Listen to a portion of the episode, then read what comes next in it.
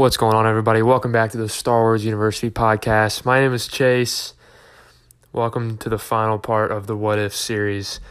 Today's episode is special because we don't have just one theory or two. We have three theories coming your way to end this all with a bang and make the Rise of Skywalker hype train go through the roof. But before we take off, The Mandalorian Chapter 7.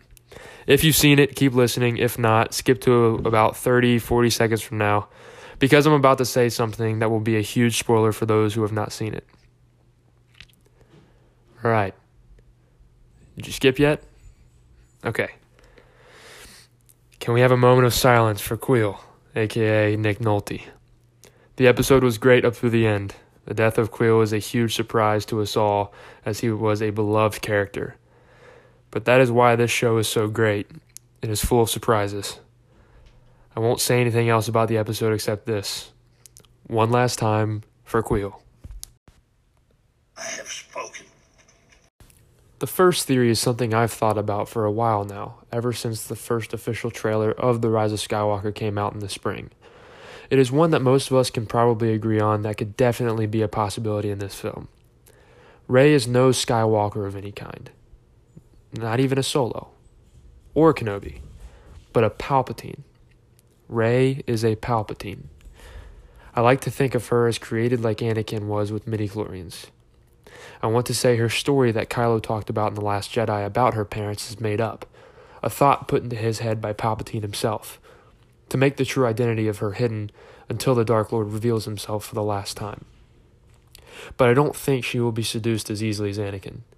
Anakin had a motive. He wanted to save Padme from imminent death.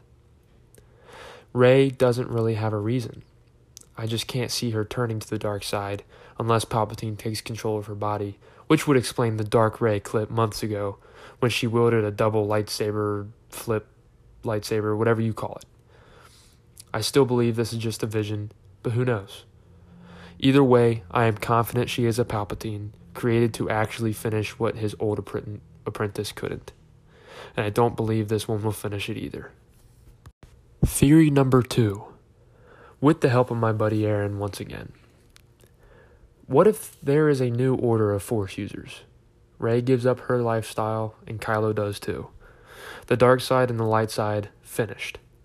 This new generation of Force users become the infamous Grey Jedi that finally bring true peace to the galaxy under the name Skywalkers as a tribute to Luke and Anakin. That way, with this being the final movie of the sequels, it would wrap up all the movies with a nice bow. Finally, with Grey Jedi, true balance is brought to the Force, and the dark and light sides are nothing but memories.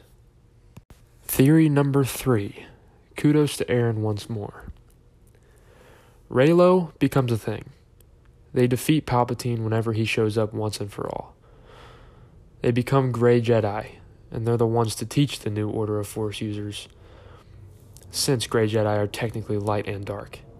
Rey is light and Kylo is dark.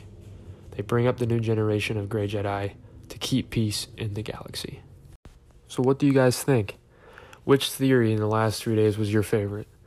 Personally, mine is the second theory of this episode about the Grey Jedi. Thanks, Aaron. Anyways, if you did watch The Mandalorian, make sure you stayed to catch the sneak peek of The Rise of Skywalker. It's pretty cool.